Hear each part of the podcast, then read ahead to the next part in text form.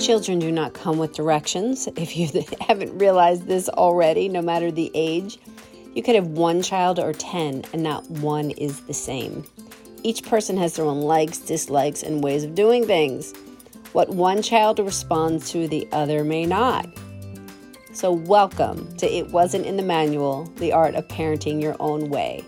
This panel discussion is all about hearing each other, sharing perspectives and stories, and gathering as a community in this journey called parenthood. Welcome to the space. Hello, all. Welcome to the space. Thank you so much for your patience, all my people joining me. Um, these conversations are real. There is no manual that comes with a child. The books cannot tell you exactly how your child will, will respond or what to do if blank. There are so many variables.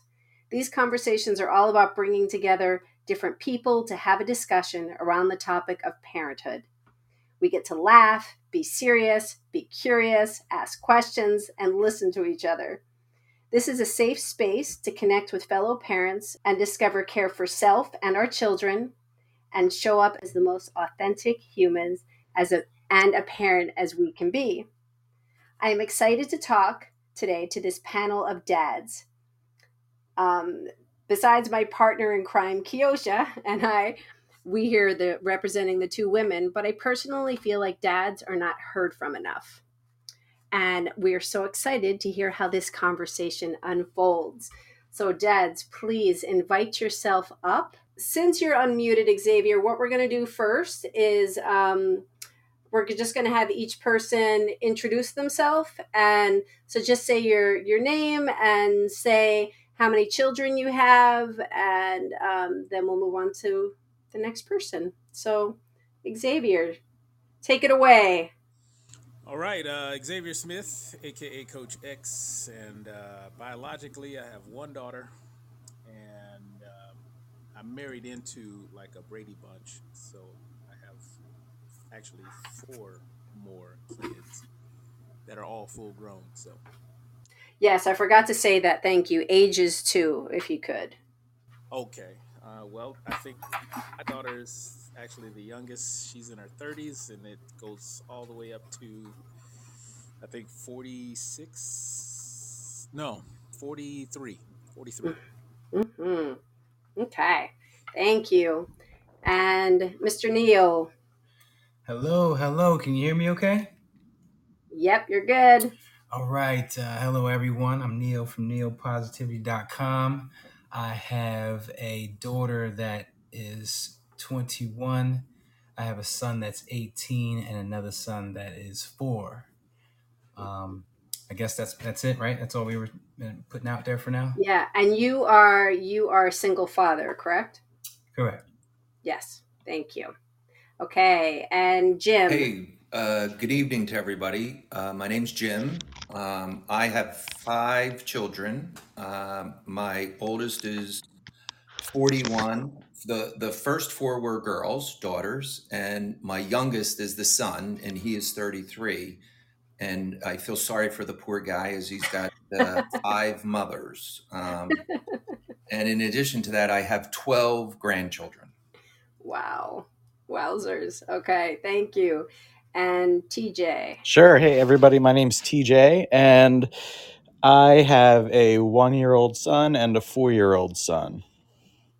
Thank you. Okay. Perfect. And Miss Kiosha, you just joined in. Why don't you introduce yourself? Oh, there I am. Hey guys. I am Kiosha LaFleur Anders. I'm a writer and publisher, and I'm so excited to be having this conversation with y'all. And thank you, Hollis, for letting me join in. Yeah, of course. So happy to have you. You're my partner in crime on this. so, okay. So, gentlemen, so we're going to get this conversation started. So, as I said in the beginning, I'm just, um, I feel like dads don't get uh, heard from enough from my perspective, and when Kiosha and I were talking, um, moms are so often the uh, the the loud ones, and and um, I just want to be able to put these questions out here. The the uh, conversation is free flowing, but structured around some questions. So we're going to start with the first one, and then we'll kind of like take turns as a roundtable. Um, I'm not sure. We'll see how it goes. If people want to unmute themselves, if I call on people, we'll kind of see how it unfolds.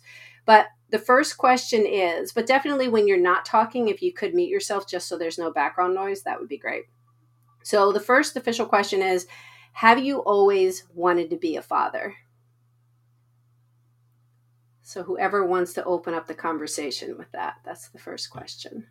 I, I go for this one. Uh, Neo, Okay. Neo with his hand raised, because I I suspect I'm the only person that's going to say no uh, Mhm. to this question.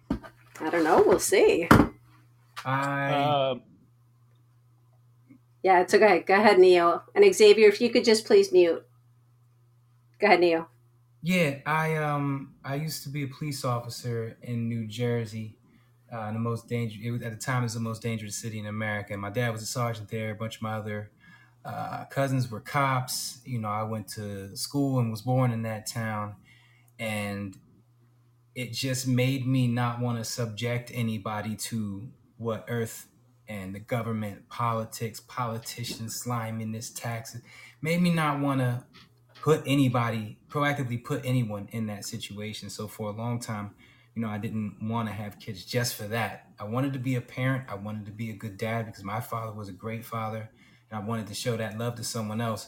But the amount of BS that comes with this life, I didn't want to put that on anyone. Um, and obviously that quickly changed when I had my daughter. But yeah, Mm. to answer my answer your question, no.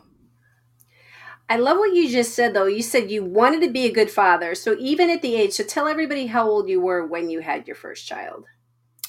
I was 20, I think, yeah. hmm So when you were 20, did you think about the fact, did you want to be a good dad? Or at, did you ever think that? Even though your job proved no, you know, you didn't want to do that. all through high school, I wanted to be a good father because most of the Mm. people I knew didn't have one, and mine showed up to every game.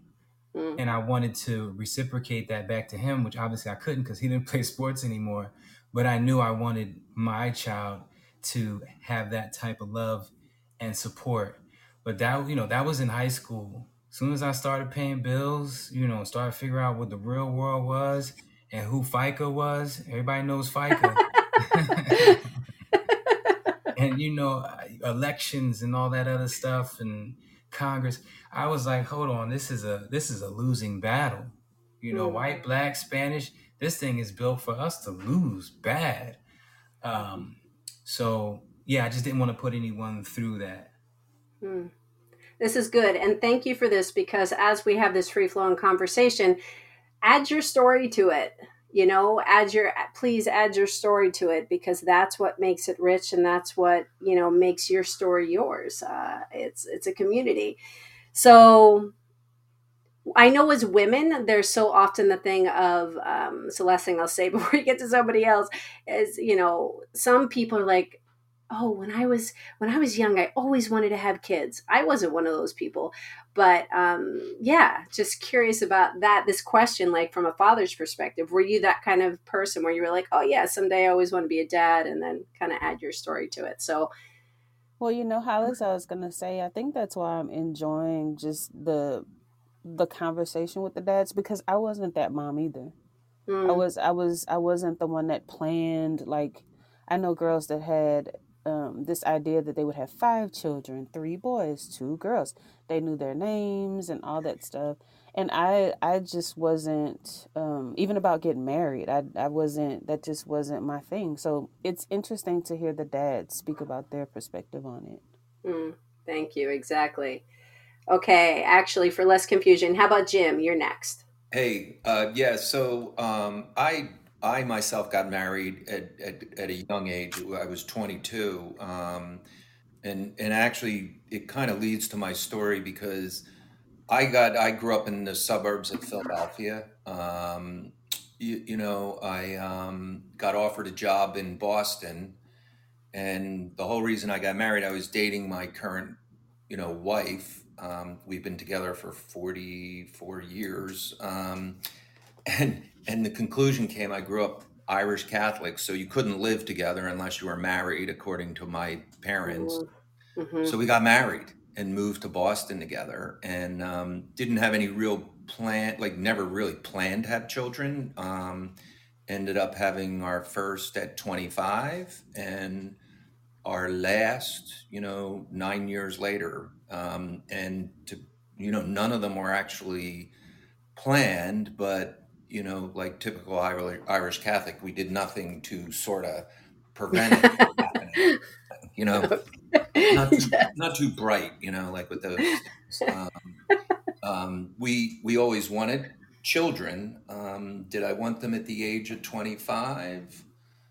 Uh, I don't know, but you know, in in hindsight, it actually worked has worked out really well because now I'm young and I have grandchildren, and you know, they're, they're better than kids. Uh, Why? Why? you, you don't have to discipline them. you, you just have to love them. you know, where where your children, you have to be a little, you know, you have to make sure they're on the right path and you know all the things that you need to do as a as a parent. So Yeah. Yeah. Great. Thank you, Jim. Uh, TJ. Yeah, so I think you know, like uh, like Jim, I come from an Irish Irish Catholic background myself, and so I don't think there was really any any real plan, like any decision that I made in my in my mind at any particular moment, other than I just kind of knew that you know if I if I did get married, then um, then we would eventually have kids, and I think my wife would probably say differently, but I don't really think that we we planned it out either. But I think there was a calendar being kept, if I'm honest. That's really funny. um, yes, yes, yes. So it was basically a given um, that it would happen, but Right. no real plan in that. So actually, so TJ, were you one? Did you ever think about it when you were in high school? Like, oh, I'm going to be a dad one day. I mean, I think it was just kind of like I don't know. I'm kind of weird, right? Like I don't really think things. Th- I think a lot, but I don't really think things through. If if that makes any sense. And so, I think I thought a lot about my future and what it might look like, and the vision that I had during those those thinking times did include kids. Um, but in high school and, and college and stuff, there wasn't like a oh I definitely have to have kids or I know that I want kids. It's just like yeah they're they're going to be kids and I'll kind of deal with that when uh when it happens. got it. Yeah, cross that bridge when you come to it.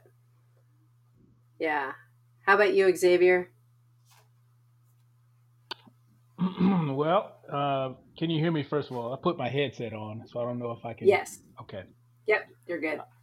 So for me, I I uh, I kind of jump on the same train as Neo and a couple of other the other gentlemen. Um, I did not plan in any way, shape, or form on being a dad. And in my upbringing, uh, you have to understand my grandparents raised me primarily, and my grandfather was a pastor, so very religious background.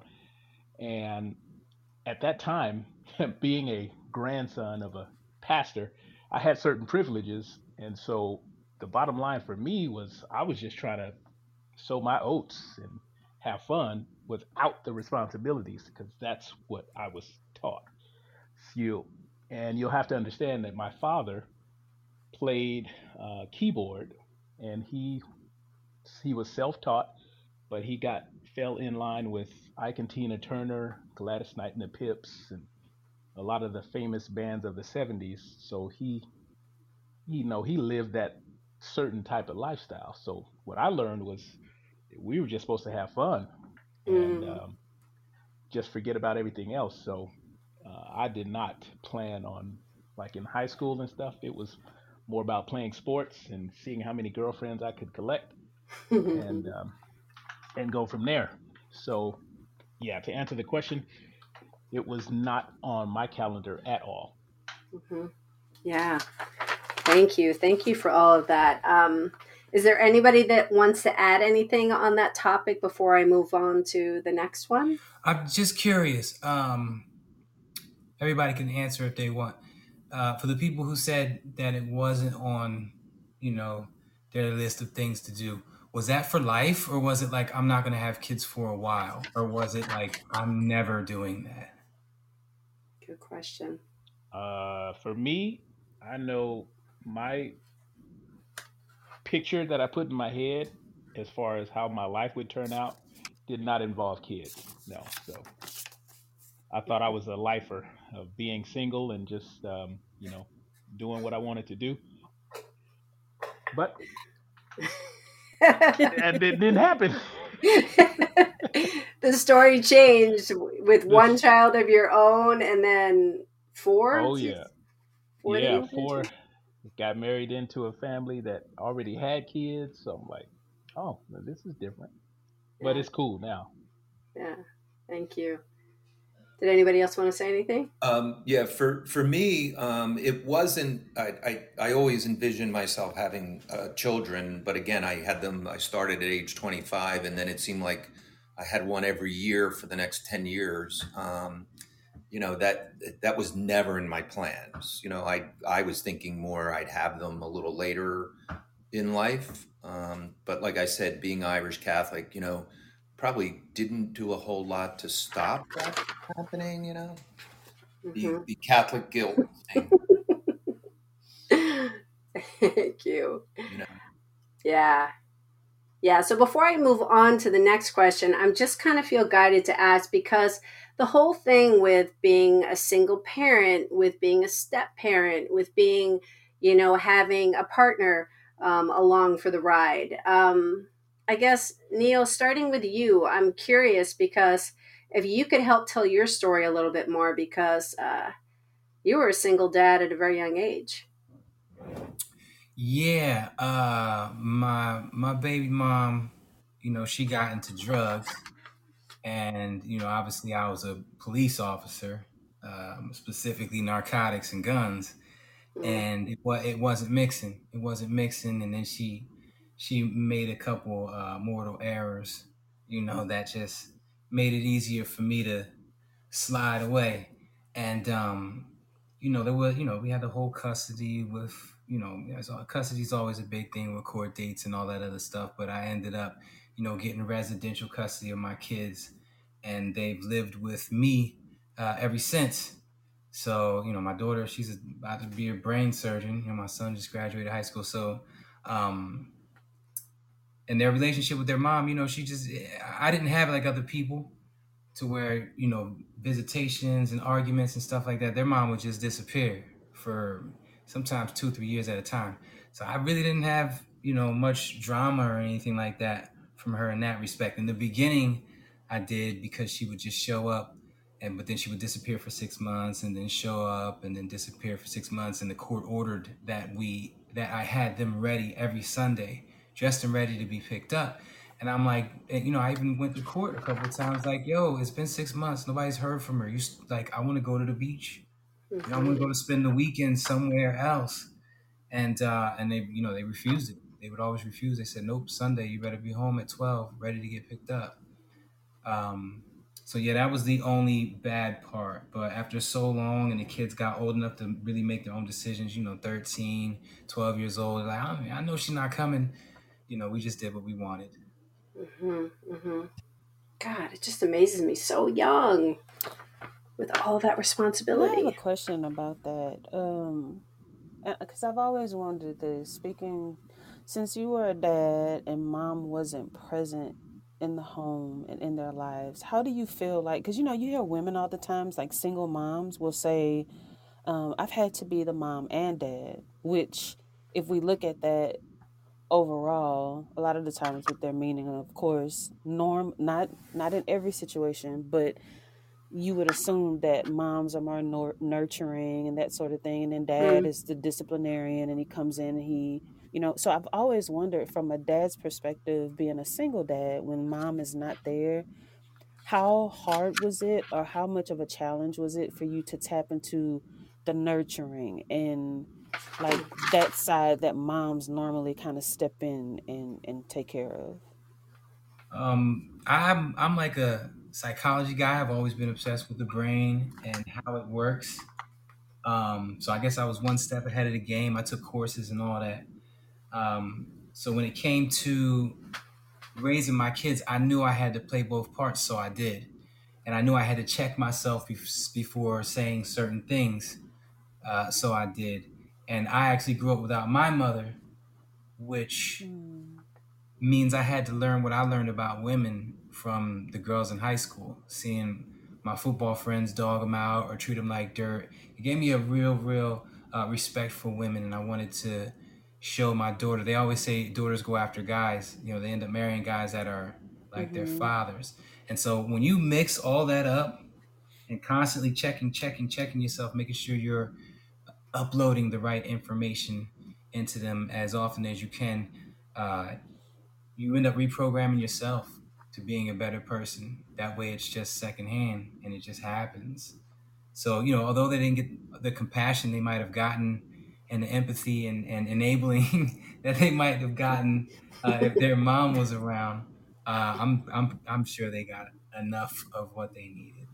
oh i love that thank you thank you for answering that Yeah. Thank you for that question. That was a good one, Kiosha. Welcome. Yeah. you Yeah. Yeah. So we're- before we move on, anybody have anything else to say about anything there?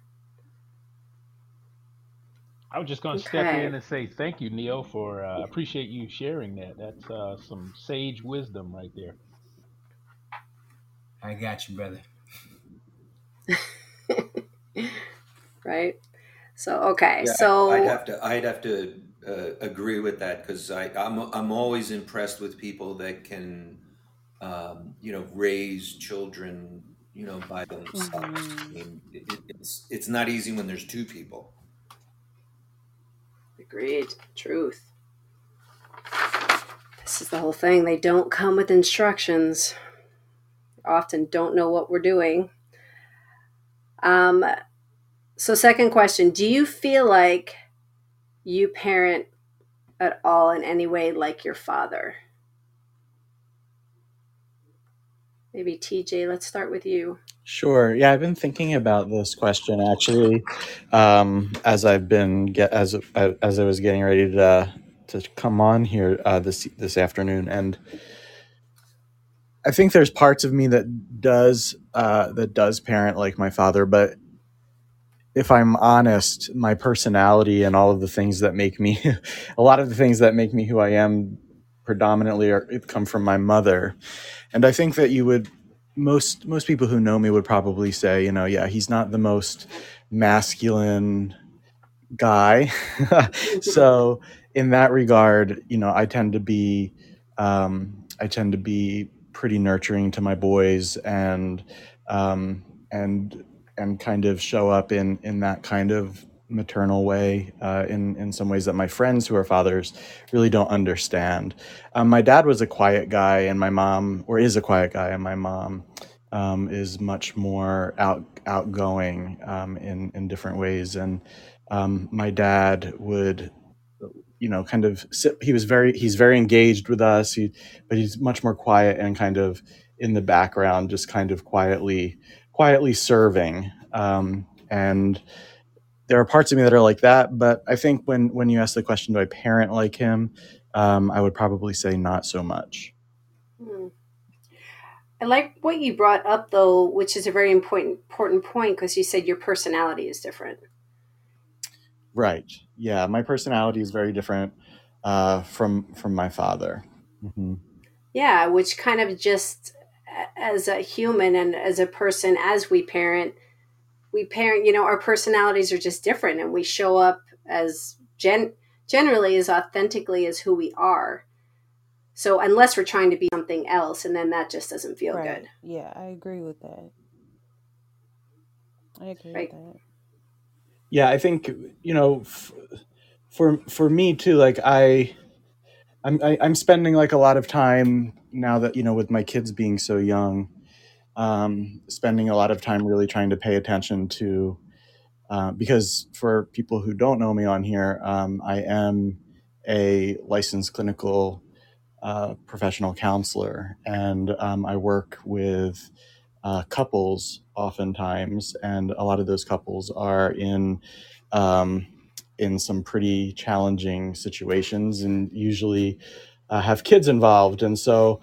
Um, I I see what's happening uh, on, from the outside, and then I have the book knowledge of child development. So I spend a lot of time not necessarily uh, looking at you know people to emulate, but kind of looking at myself and seeing like what am I doing, uh, what decisions am I making that are not going to be beneficial to to the child um, and to their to their development. I fail a whole lot of times um, in that regard because um, I'm not a therapist when I'm being a father. So so all of that kind of goes out the window. But then afterwards, I can kind of take a step back and I can see um, s- kind of play the game over again and move the chess pieces around and be like, okay, so next time this happens, um, I can try it this way and see how it goes.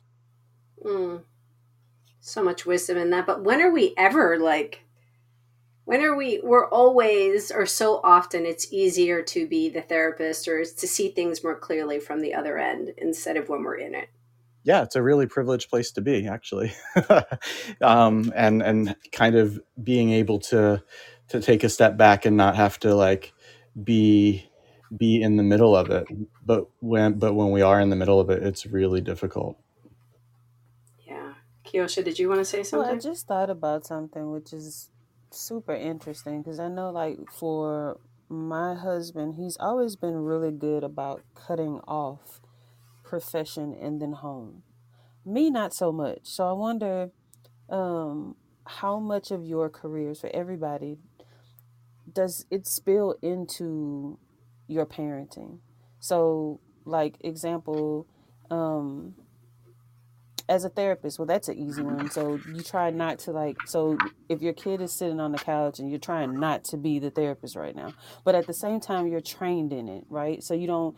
Well, or like for example, my husband is a sports performance coach, and my my sons play football, but he has to be careful to not be coach and to be dad Mm, like how Right. much because he said that before like um actually my oldest son had told him years ago. He's like i just need you to be my dad right now not my Mhm. coach. Mhm. and so then he was conscious of it to say oh okay. So i am like kind of it's almost like he's blowing the whistle and giving direction when he's at home where my son was like i just need to have a conversation with you right now. Like i don't even want to talk about football. I just want to so he's been really good about that. How much of what you do outside of parenting as a dad being that authority figure how much of what you do is spilling into your parenting and into I, fatherhood?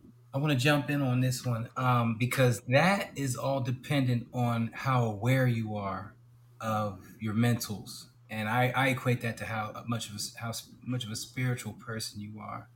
Um, can you wake yourself up and catch yourself being a coach before years go by and your son has to, right. you know, mm-hmm pot boils over, tell you to stop doing that, and you've already done um, so much damage. So that comes with how mentally aware you are, which sadly enough, not a lot of people are. But you know, mm, obviously, it's rising um, in this world. To go back real quick, no, I don't parent like my dad. Uh, he was a great parent. He is a great parent, and uh, I use what he I use the right from wrong you know, obviously he was a sergeant in the police department. He knows what's right and what's wrong, but he didn't raise a child when the internet was around. That makes all of us have to adjust. You know, back in the day, I used to get my butt whooped, you know, frequently because I kept missing my homework. I, I couldn't bring myself uh, to hit my kids. It just wasn't right. Plus, you know, everybody's screaming child support. I'm not child support, child abuse, and hmm all this other stuff. So there are a lot of things that are different, but the moral code and right from wrong uh, is definitely the same. mm. Thank you, Neo. Jim or Xavier to answer what Kiosha said in the questions. Um, well, so I, I, in my situation, I would say, um, you know, much different than my dad. My dad grew up in an environment where you, you know, work was his priority, and my mom took care of the kids. Um, you know that that was his role. I mean, you know, to the point where, you know, as a kid, if I joined, I was the oldest of five myself, um, and four years older than my next sibling. So if I joined a sports activity, I could join as long as I was going to get there myself. Like he, you know, my mom couldn't take me because she was watching four other kids, and um, you know, you know, my dad just wasn't around. So I, I for you know, I own my own uh, CPA firm and work for myself. So work can become very overwhelming at times, like all of us. But I always made sure um, that I made time to be actively involved in every aspect of what uh, you know my children were doing, from sports to whatever activity they were involved in by either coaching, volunteering, showing up, you know, for every event, you know, just to sort of be, you know, you know, involved to listen and understand, you know, you know what's important to them. Um, and I agree with you, Neo, about you know today. In, when my kids grew up, cell phones were just starting to come into play, and I often make this comment that you know, in the early days of my children's uh, development, I always knew who their friends were, and friends kind of indicate what your child is like. Um, you know, and, and I feel bad for parents nowadays because I don't, I don't even think they know who their friends are because you know, back in the day, they'd have to call the house, and Mm, you would absolutely knew who was calling, and you knew, you know, who their friends were, and you could kind of get some evaluation of is your your child hanging around with the right person, right people, you know, where nowadays, you know, you don't have a clue. It it's got to be difficult. oh my gosh. You brought up so many amazing points right there. But I do kind of want to circle back to Jim for a minute where you said, so tell me if I'm right on that. It sounds like because you said like when you were younger and you wanted to join a sport, it was your responsibility to get there. So here you were making a conscious choice to do the opposite. It was like the contrast. Like I know that I don't want it to be this way for my kids. So you went above and beyond, coach, volunteer, to be really present. Yeah, absolutely. And and I laugh because when I talk to my son, you know, my son uh, does not have any children. He's my youngest, and we talk about parenting, and you know, we talk about like how my style was, and he wants to know what my dad's style, and then he's always quick to tell me, "Well, I'm going to be a much better father than you." Oh, okay. you know, What it, have, have some children and let me know how that works out. and what does that even mean? Like from his perspective, Y- y- y- You know, it's you uh, know. it, maybe being more emotional. Um, y- y- you know, because my wife was more, and again, Neo, I, that's why I'm impressed that you did this a lot on your own. Is you know, my wife could be that emotional uh, support for them, where I could be that, I'll say, uh, you know, father, more a father figure type person. Not that I wasn't emotional or you hmm know, um, but just it could be different. You know. hmm And yeah, thank you for sharing that. You never know until you're in it. like you have no idea what this is all going to look like. That's so true. You know, I, real quick, I want to step in and shine a little light. I don't want anyone to think I did this all by myself. I'm Puerto Rican. I'm half Puerto Rican, and that's the side I grew up with. My father, and we're real like heavy leaning on family, um, and that's what I did. You know, my dad is my best friend. He's always been my best friend. I'm gonna see him Sunday. I'm gonna see him Saturday. I'm gonna see him Monday. Um, so I leaned heavy on them as a community. And my stepmom, you know, she played her part, you know, the best she could, is giving them a female role model uh, to look up to. So yeah, community, community. Uh, I had I done this completely on my own, my kids would be different people.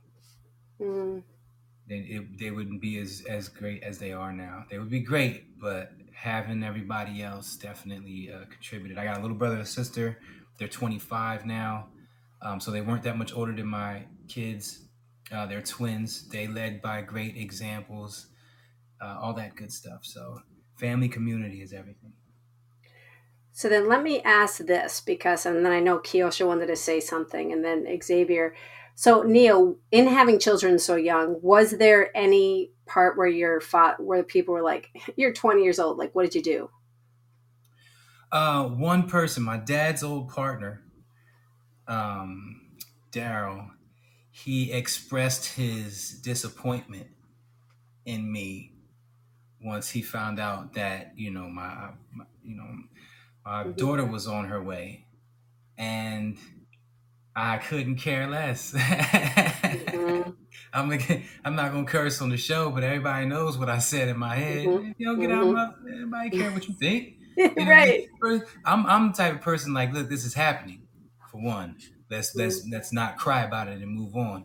And for me, for him to even say that was just like, why are you even saying that? It, it makes no point. I don't care if you're disappointed or not. You know, uh, this is what's happening.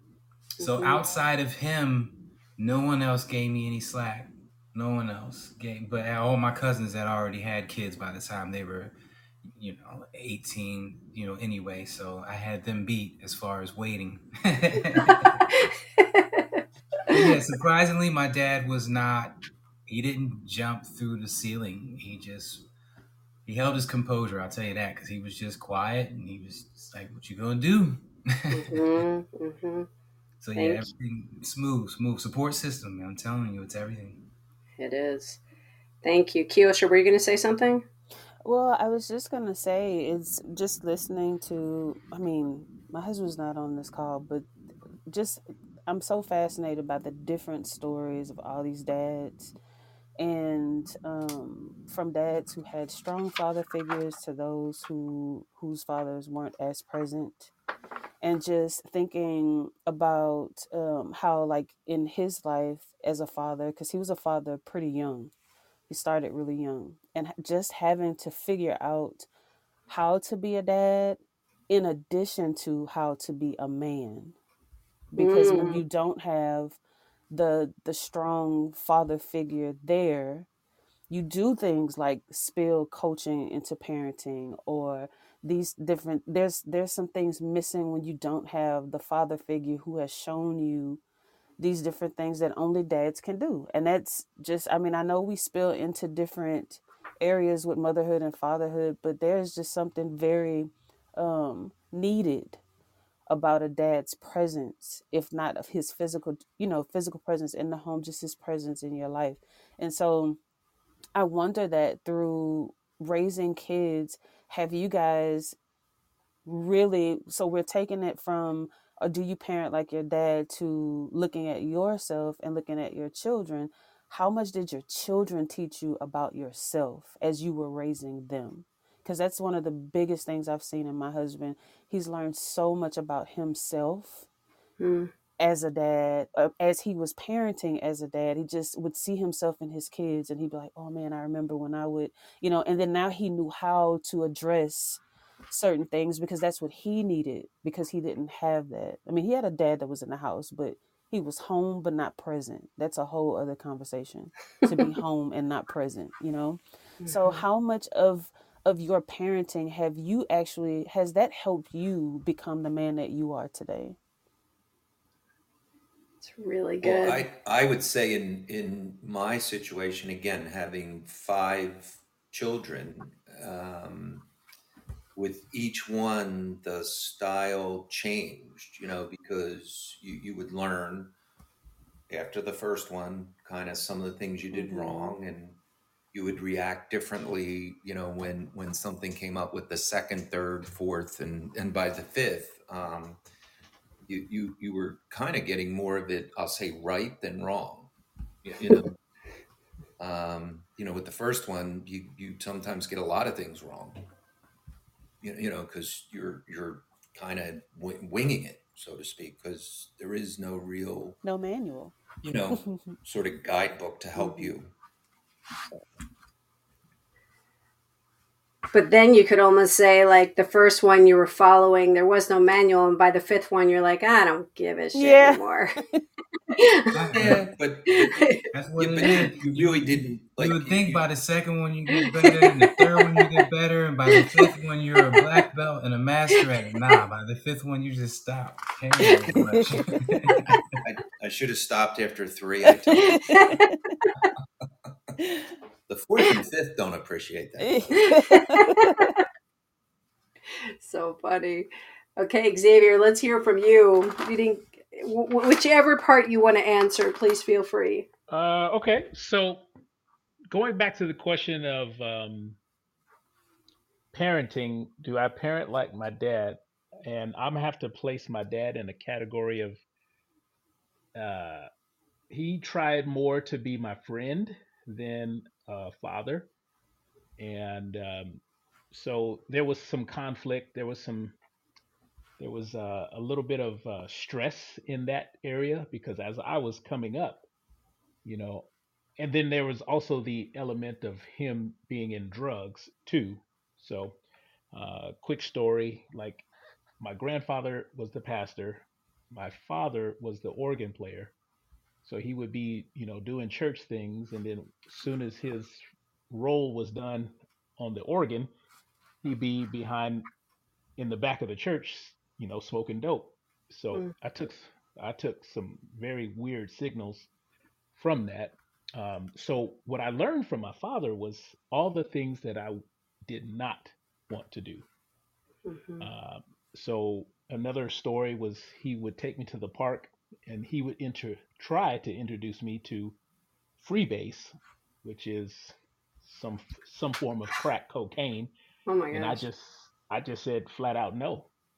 And uh, so I took those signals as to um, this is what I'm supposed to like witness, so I know what not to do if I became a parent. So um, when I was bitter, mad, and frustrated and angry at the world for like 17 years, um, and I was ready to forgive my parents, I can now look at my dad and say, Thank you for the role that you played because I know what I'm not going to do when it comes to having kids.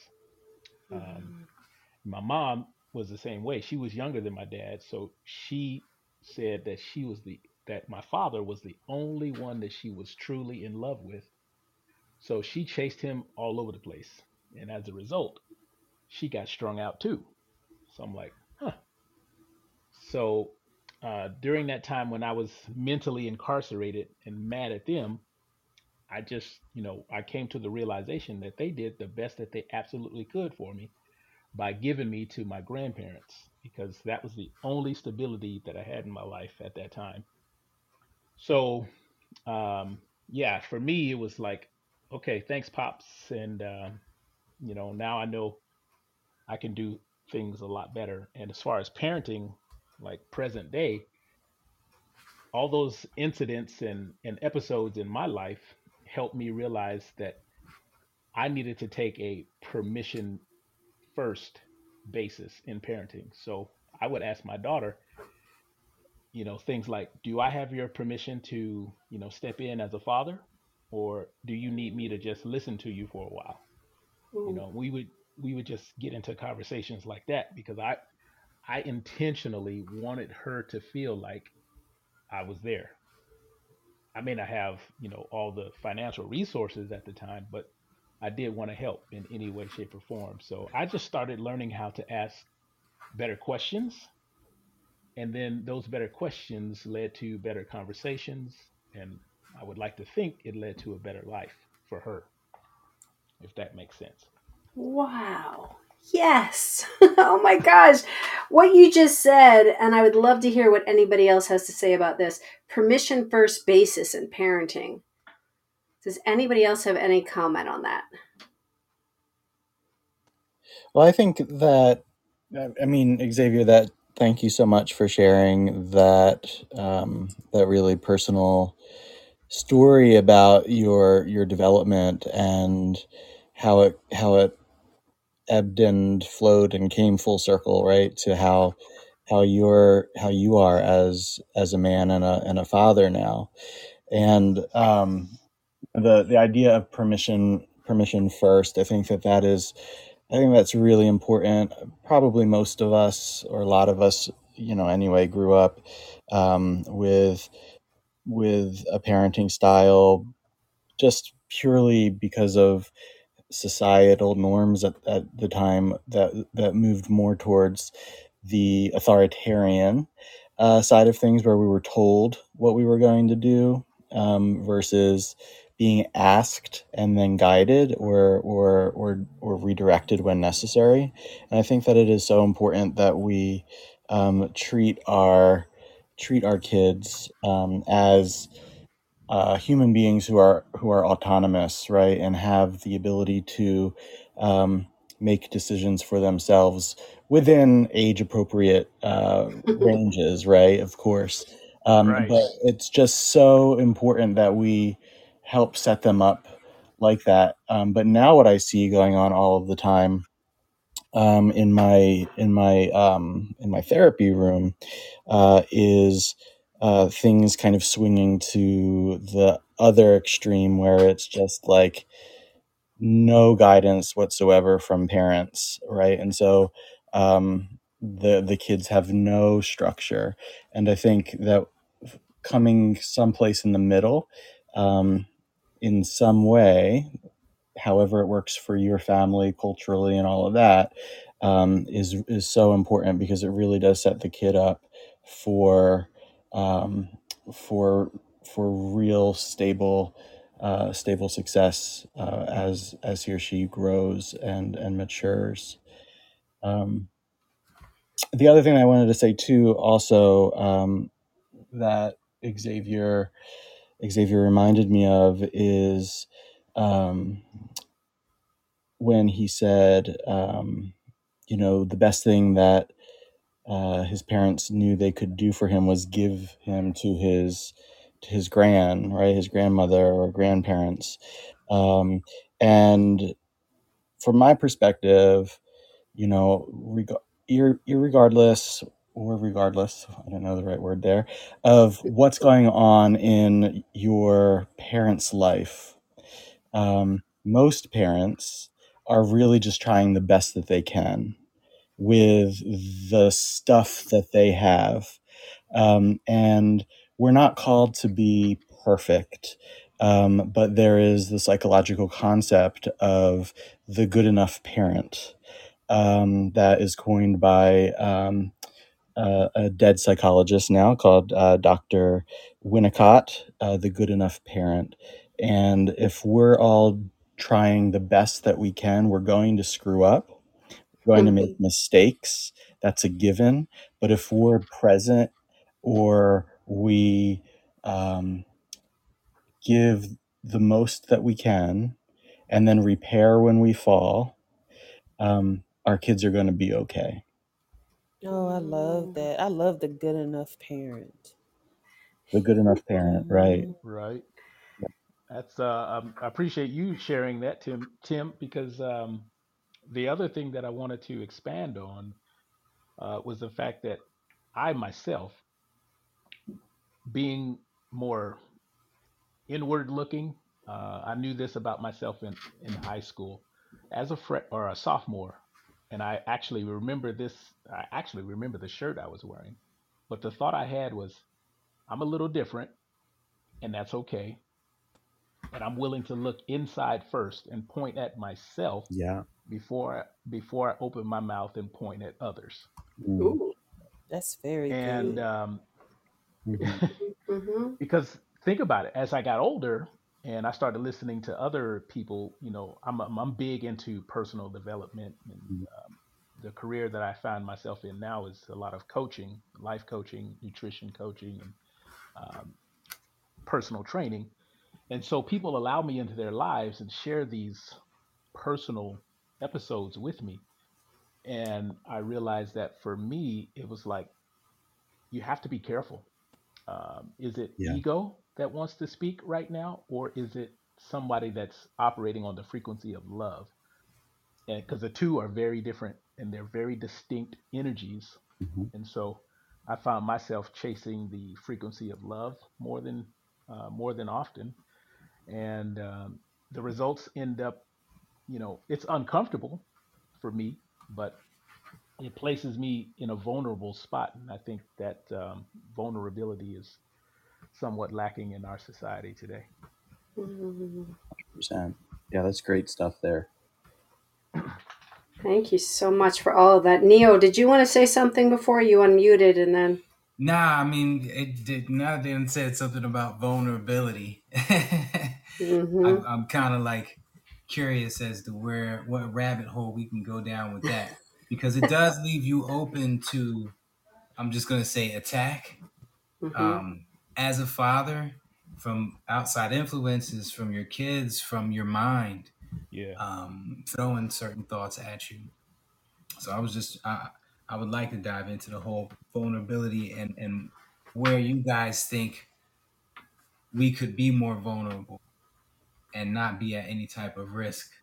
Well, I I always thought that the and again and again learning from each child is um, the biggest thing that co- sort of came to fruition to me is like like I said is my my dad would have never admitted he did anything wrong, you know, in terms of how he uh, parented. But I learned after you know my first that hey, when you're wrong, you're wrong, and you should tell them because you know they need to hear that so that they can understand um, you know, you know, you you are changing and growing as they're changing and growing.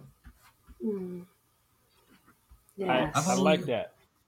I was gonna say I've always been good with admitting when I was wrong, and if it wasn't a lot growing up, uh, I mean, uh, raising my kids, but my daughter definitely taught me because she, you know, at one point in her high school career, she thought everything, you know, I was doing was wrong. Uh, sure, we've all been there.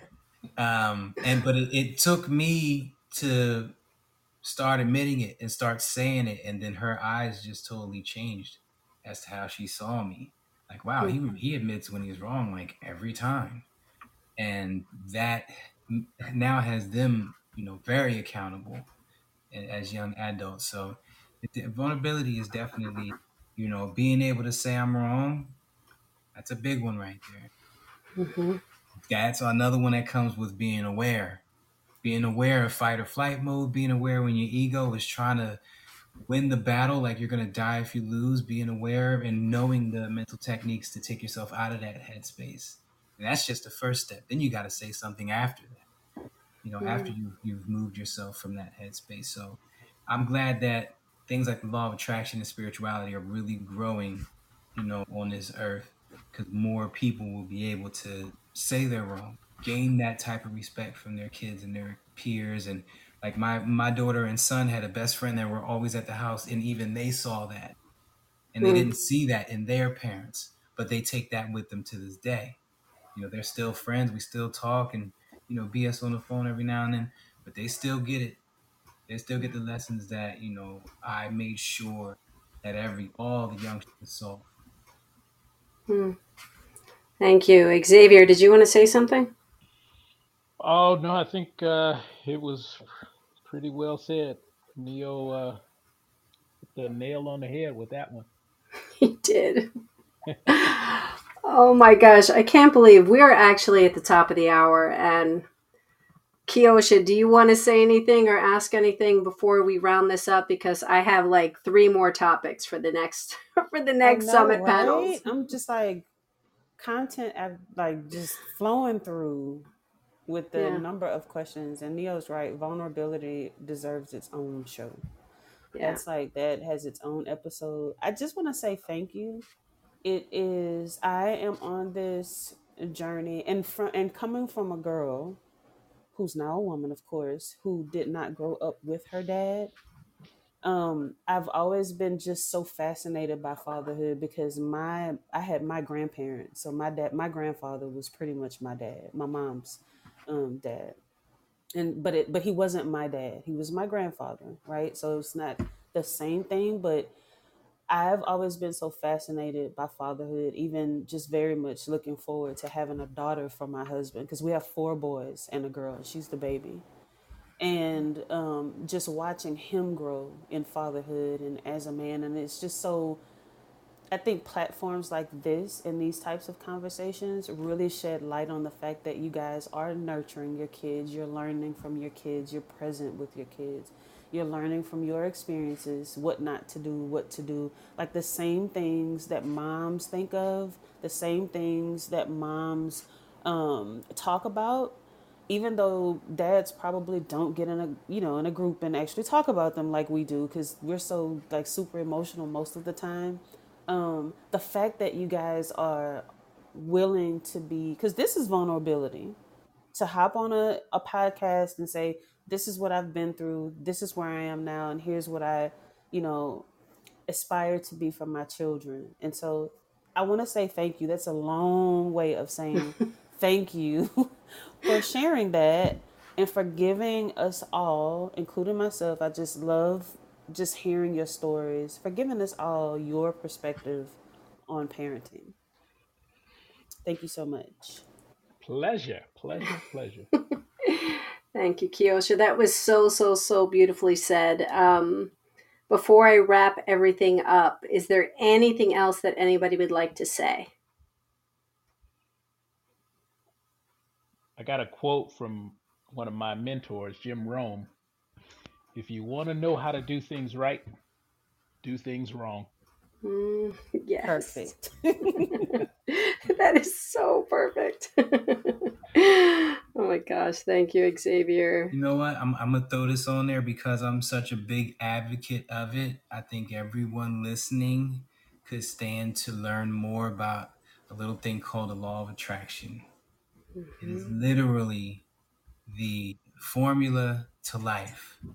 They, they, it's from the movie called The Secret, and, and they call it a secret for a reason. Most people don't know about it. It will change everything for you, and you teach it to your kids and put them on an amazing path, a way better path than you than anyone can do without it.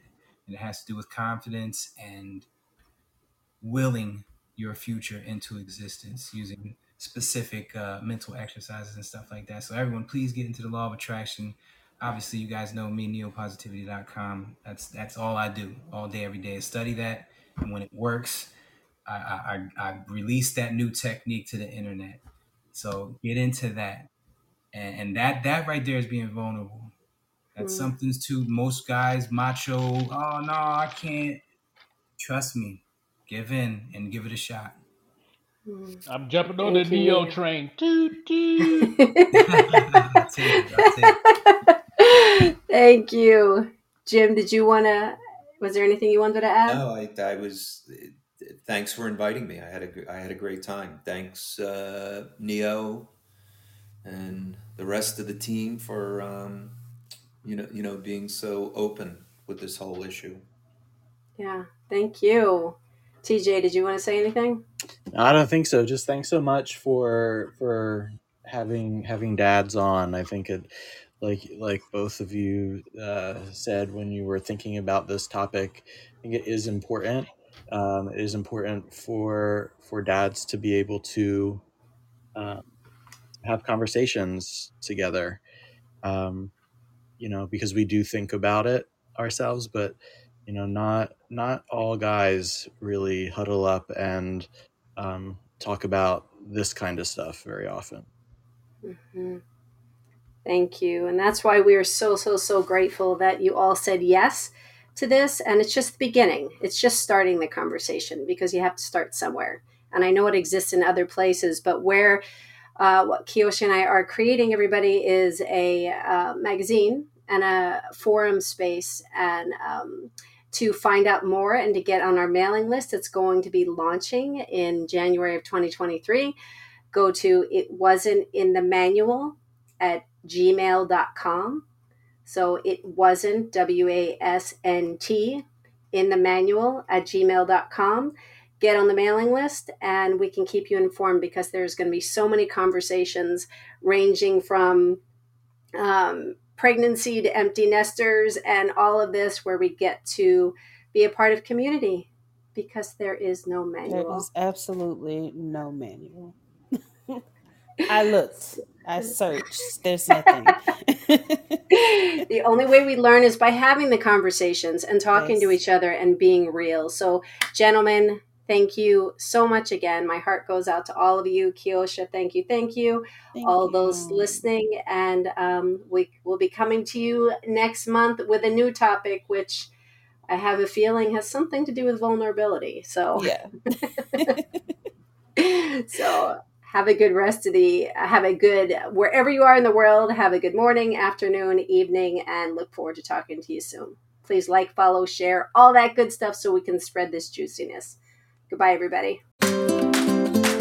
Well that was an inspiring conversation. This space is all about exploring the topics of parenthood that you will not find in any book, but it is real life experiences from all different experiences from parents. Our website will be launching in January 2023. So, to get on the mailing list and be in the loop with all that is being created for you, just go to it wasn't in the manual at gmail.com. There is no manual, which is the adventure. Be talking to you soon.